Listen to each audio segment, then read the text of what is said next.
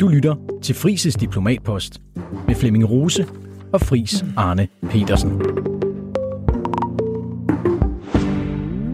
Goddag, mit navn er Flemming Rose. Jeg er vært på Fris Diplomatpost, hvor Danmarks mest skarvede diplomat gennem de seneste årtier, Fris Arne Petersen, guider os gennem de store politiske toger og deler ud af sin viden om, hvordan man skal forstå det, der sker ude i den store verden.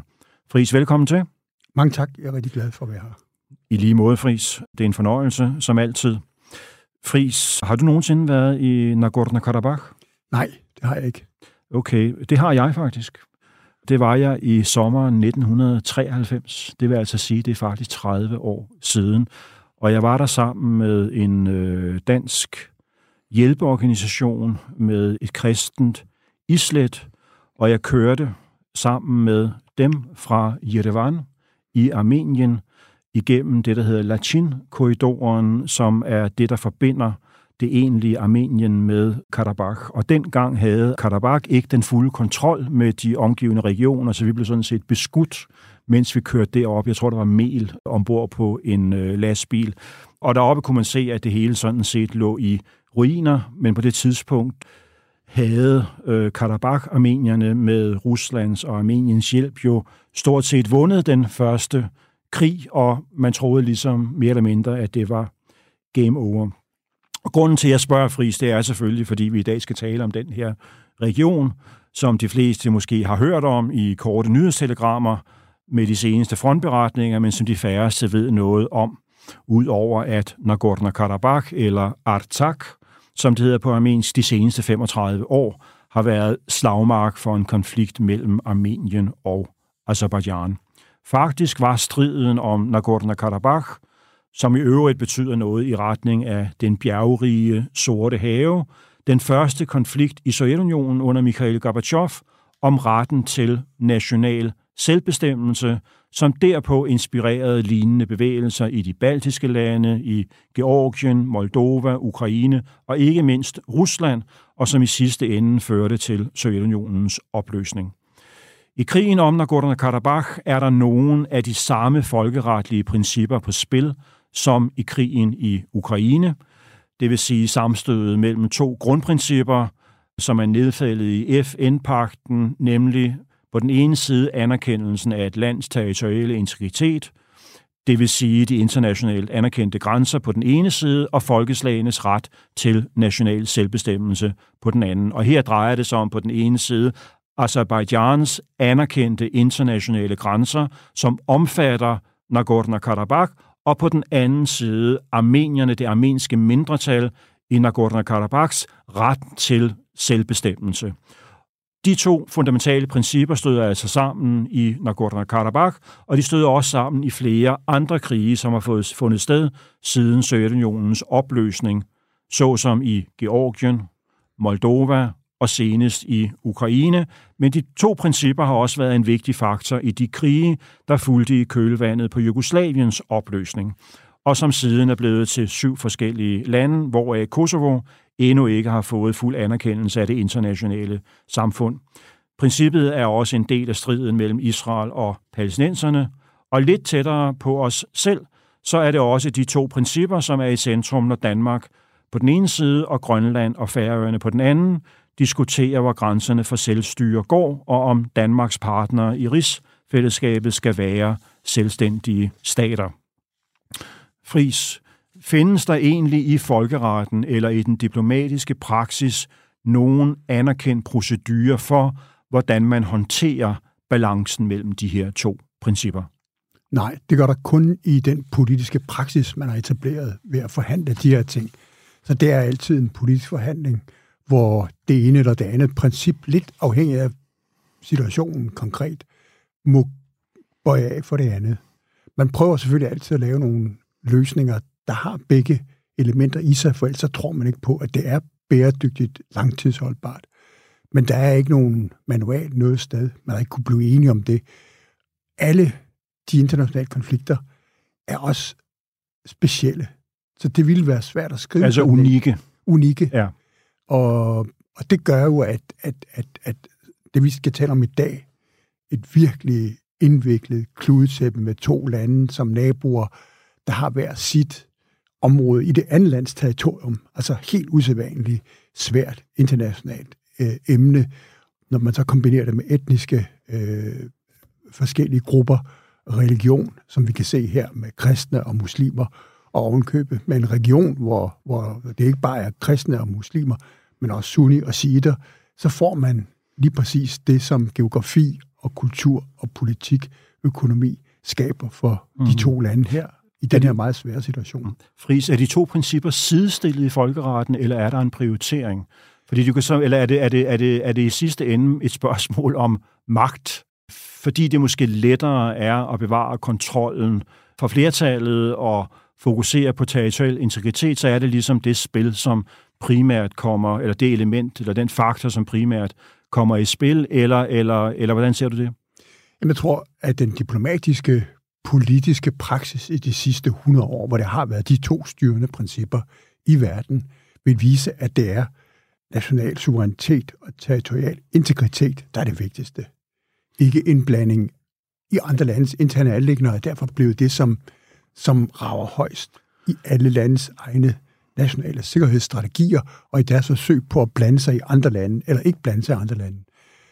Folks selvbestemmelsesret, og det vi taler om i kongeriget, kan man jo også se, bliver hele tiden undertrykt kongerigets historie og rigets enhed, fordi det er den danske stats territoriale integritet, der er på spil. Og der bliver selvbestemmelse mere luftigt, svært, håndgribeligt.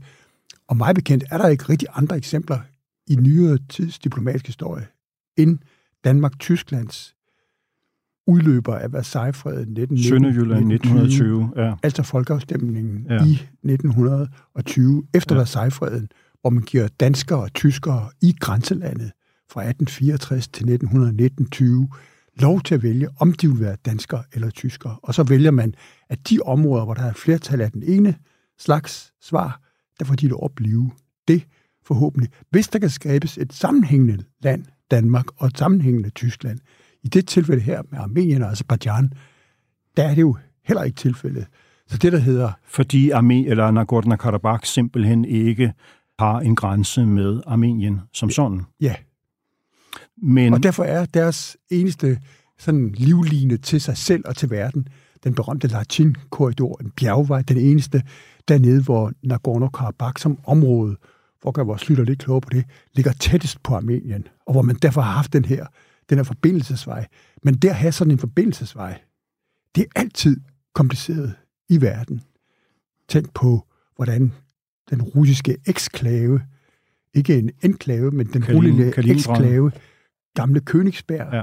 Kaliningrad, ja. skal man igennem Polen og Litauen for at komme fra Rusland ud i et andet del af Rusland. Hvor svært det var at finde ud af, hvilke rettigheder skal russerne have, mens de transiterer to andre suverænt uafhængige lande. Præcis, men det du siger er jo i virkeligheden går tilbage til den vestfalske fred i 1648, hvor man etablerer ligesom det moderne statssystem med vægt på national suverænitet og princippet om ikke anblanding i hinandens indre anlægner. Men det, som vi jo forsøger med Helsinki-processen og Helsinki-aftalerne i 1975, og derefter først CSCE, altså konferencen om sikkerhed og samarbejde i Europa, og derefter organisationen om sikkerhed og samarbejde i Europa, OSCE, det er jo netop at udfordre det her princip, altså i den forstand, at suveræne stater kan ikke tillade sig at behandle øh, etniske, religiøse eller andre mindretal på deres eget territorium, som de vil. Og jeg tror sågar, at man i OSCE øh, indførte et princip, som sagde, at man kunne have et flertal minus en for at træffe beslutninger, som gjorde altså, at en stat simpelthen ikke på egen hånd kunne sige, det må ingen blande sig i. Det kunne OSCE sådan set gøre, selvom øh, en suveræn øh, stat ønskede det anderledes. Lige præcis, og det er også, øh, må jeg jo erkende, der hvor jeg har mødt de her spørgsmål og modspillet, samspillet mellem de to grundlæggende principper, mest altså i OSCE. Og jeg kan huske i første krig, Nagorno-Karabakh-krig i 92-94, hvordan jeg dengang sad på vej fra ministersekretariatet ind i Ruslandskontoret, fik den her konflikt virkelig som ny kontorchef i Ruslands kontor med ansvar for Jugoslaviens opløsning, Østeuropa, virkelig som en stærk øh, oplevelse. Og um, under det danske OSCE-formandskab, Danmark havde med Helve Petersen som udenrigsminister Hvad år er det? 98. Mm-hmm. Formandskabet, så tæt man nu kom på et formandskab i OSCE, og hvor vi blandt andet var i Armenien og Georgien og Azerbaijan, lige præcis. Som på er de tre sydkaukasiske republikker. Ja, og det var selvfølgelig på grund af, af kan du sige, OSCE's høje befatning med Nagorno-Karabakh-konflikten, den første krig i øh, 92-94, og så på grund af Sydkaukasus' i den russiske federations meget store problemer i Kaukasus, i den nordlige Kaukasus, men altså virkelig en, en problemfyldt region i hele Øst-Vest samarbejdsorganisationen OSCE, og hvor principperne derfor fyldte mest for os europæere. Ellers i mine almindelige møder med EU-NATO-kolleger, eller i andre vestlige drøftelser, eller i drøftelser med andre magter i verden, der er det jo ikke noget, der fylder så meget. Men, men OSCE har gjort verden rigere på, og som du beskriver det, forsøger at fremhæve det her princip. Ja. Sejrene er ikke så mange. Eks-Jugoslavien er vel nu ved at falde på plads, Ja. og Kosovo er øh, jo næsten også alle EU-lande anerkendt som et selvstændigt Det er ikke af land, Spanien. men endnu ikke af Spanien.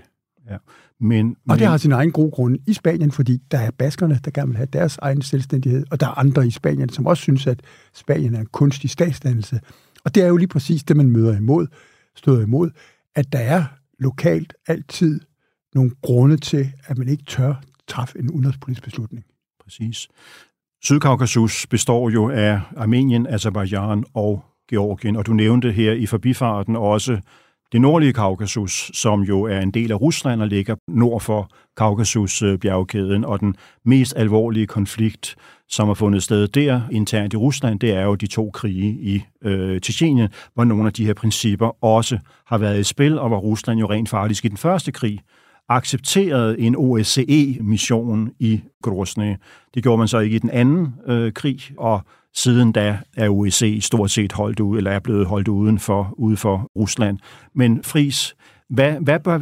Ja, Og undskyld. hvor, og hvor, og hvor en af Danmarks i nyere tids øh, største udenrigsminister i min øh, begreber, med størst sådan politisk, akademisk, filosofisk baggrund, som Per Møller, netop som udenrigsminister, og før han blev udenrigsminister som konservativ Folkepartis leder og udenrigsordfører, Jeg taler vi om meget ud 2001. af, ja, der bliver han udenrigsminister, Ja. ja.